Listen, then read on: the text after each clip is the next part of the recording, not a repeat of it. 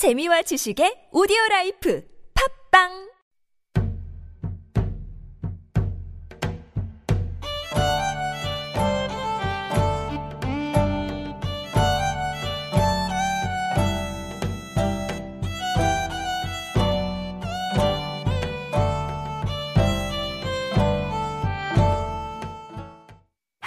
Hello, hello, hello. It is Super Radio Antique Alive, where old is gold. I'm your host, Ali, and I'm here to introduce the wonderful and wild traditions of Korea.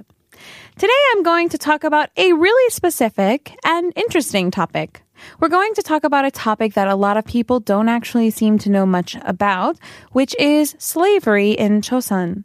Slavery was actually really common in Joseon, and at one point a large part of the population was made up of slaves. However, a lot of these people, and particularly the women, as well as the commoner women in general, had a really large impact on how the court system, the legal system, worked in their favor. They banded together and they forever shaped the legal system of the Korean peninsula, manipulating the beliefs and the morals of the country to their advantage. They're really inspiring, and it's just really interesting history. So let me share some amazing stories with you today and tell you how commoner and slave women offered a different perspective in a very patriarchal time. With the start of the Joseon dynasty in 1392, Confucianism became the official state ideology, and it set up a strict class system, and it introduced a lot of ethics that related specifically to gender. So in the 17th and 18th centuries, people kind of started questioning this unethical treatment of slaves, who were known in Korean as nobi. And as the hardships of the lower classes started getting acknowledgement from people in the royal court, there was an increase in petitions by slave and commoners, particularly women, that were written and sent to the king. Really significant changes in the Joseon legal system can be seen after 1730, when the state introduced a law that provided the offspring, or the sons and daughters of male slaves, with commoner status, but not the opposite way. So this whole situation started a slow route to getting rid of slavery and raising social awareness. Obviously, this has happened in so many countries. Every country, comes about it in a different way. So it'll be interesting to see just exactly how they did this. So the state's use of Confucianism officially began in the elite class during the late 14th century, but it later spread to the wider society. So there was a big emphasis on creating an ideal Confucian society. And this was so important to the elite people that many Yangban ministers were later actually accused of promoting morals rather than protecting the country from actual physical invasions. And we know that this is true because Korea had already seen two massive invasions. There was the Qing invasion of 1636, known as Pyeongja Hwaran, and the Japanese invasions of Korea, known as Imjin Waran, from 1592 to 1598. So I just think it's kind of funny. They were so focused on having this perfect society that they might not have dedicated enough time to actually protecting the country.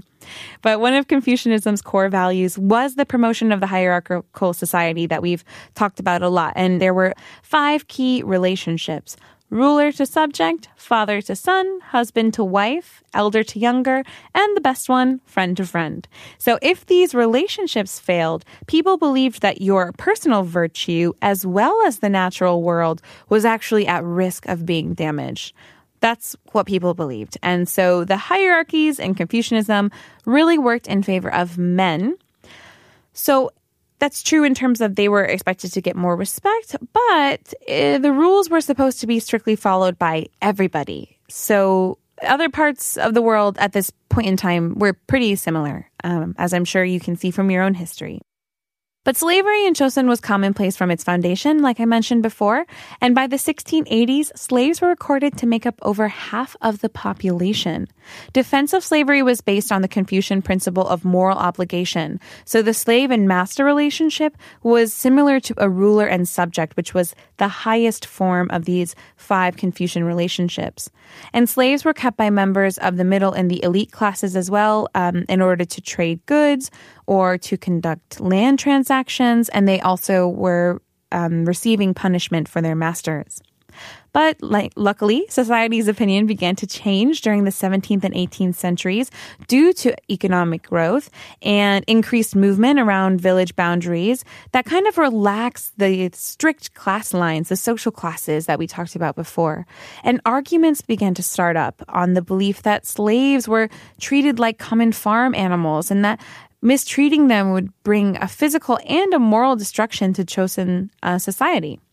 In 1570, one state official said that there was nothing more detrimental to the Joseon kingdom than something called won and the accumulation of won over a long period of time.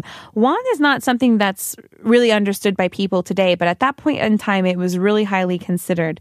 And won is often translated as an emotion that comes from a combination of victimization and grief and anger. So if there was a large amount of won in society, the state believed that natural and social disasters would come.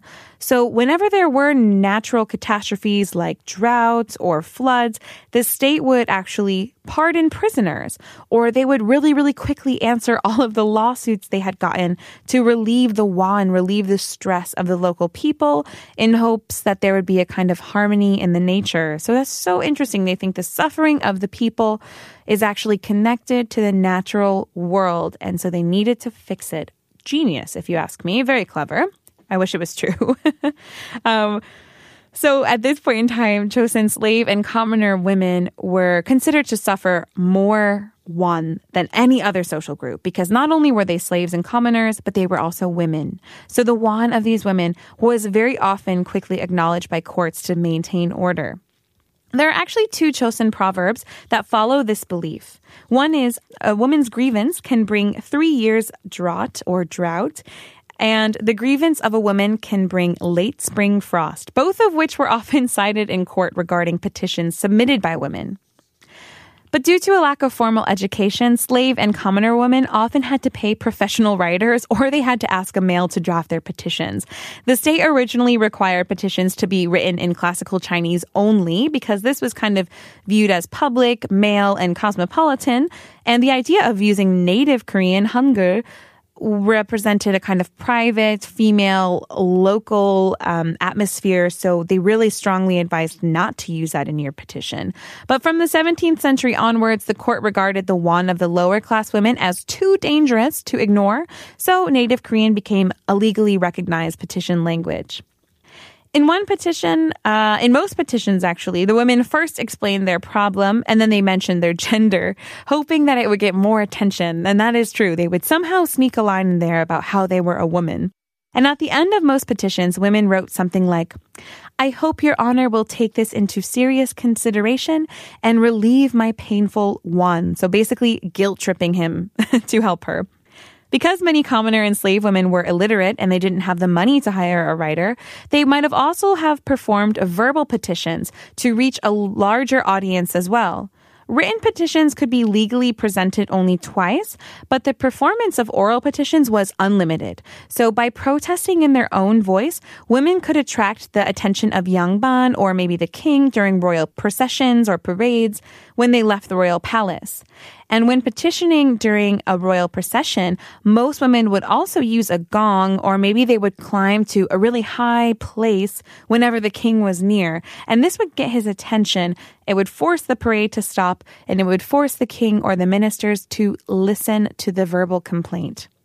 Additionally, petitioners might have also waited outside of the palace several days before they knew a procession or a parade was going to start.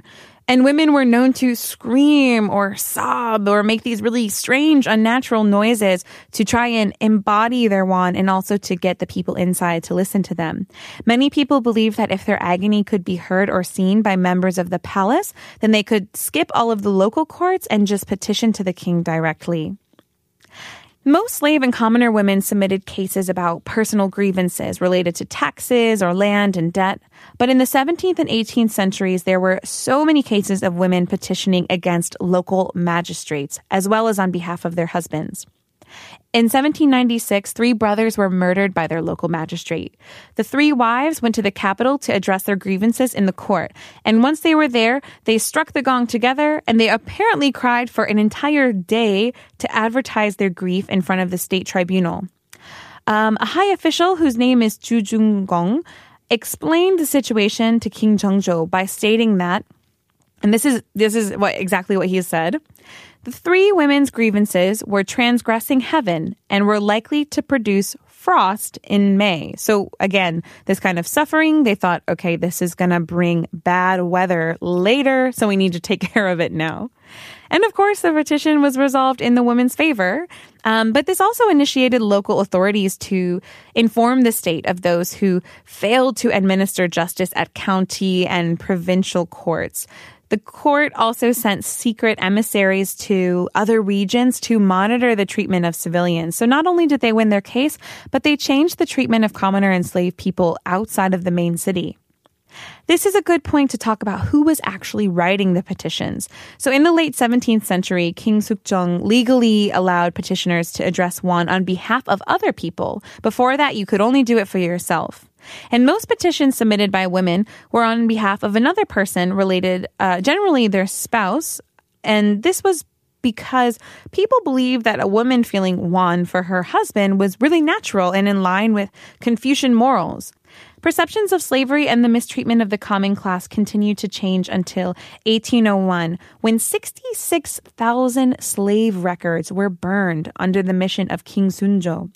King Sunjo believed that the grievances of slaves had reached the heavens and that the abolishment of slavery was necessary to maintain harmony. It was in 1886 that the final surviving form of slavery was officially abolished. Although the life of a slave or commoner in Korea often encompassed discrimination and abuse and exploitation, the act of petitioning in a Joseon court frequently worked in their favor. And this was totally different from the court system in Europe or the Americas. They actually almost had more opportunity in Joseon. We can find this most noticeably in the end of the kingdom, when the concept of slavery was heavily criticized and then legally diminished. Although the place in society for a slave or a commoner was considered small, the women were able to initiate significant change in the Joseon legal system. I hope that this was a unique topic for you today. I think it's a really fascinating part of Korean history that a lot of people don't really know much about. So I hope you learned something new. Were you surprised about the amount of slaves that were in Joseon? Have you heard about the word "wan" before? All I can say for sure is that I wouldn't want to be living in a time like that with all of those rules to follow. And unfortunately, this was my last episode for my segment Antique Alive, but I have had such a great time talking with you guys, talking about so many different subjects, but all of them about this beautiful history of Korea.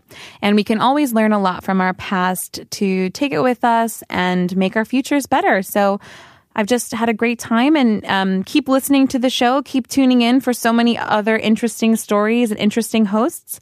But always let us know what you think as well through email or through social media. I'm your host, Allie, and this is Antique Alive from Super Radio TBS EFM. Bye!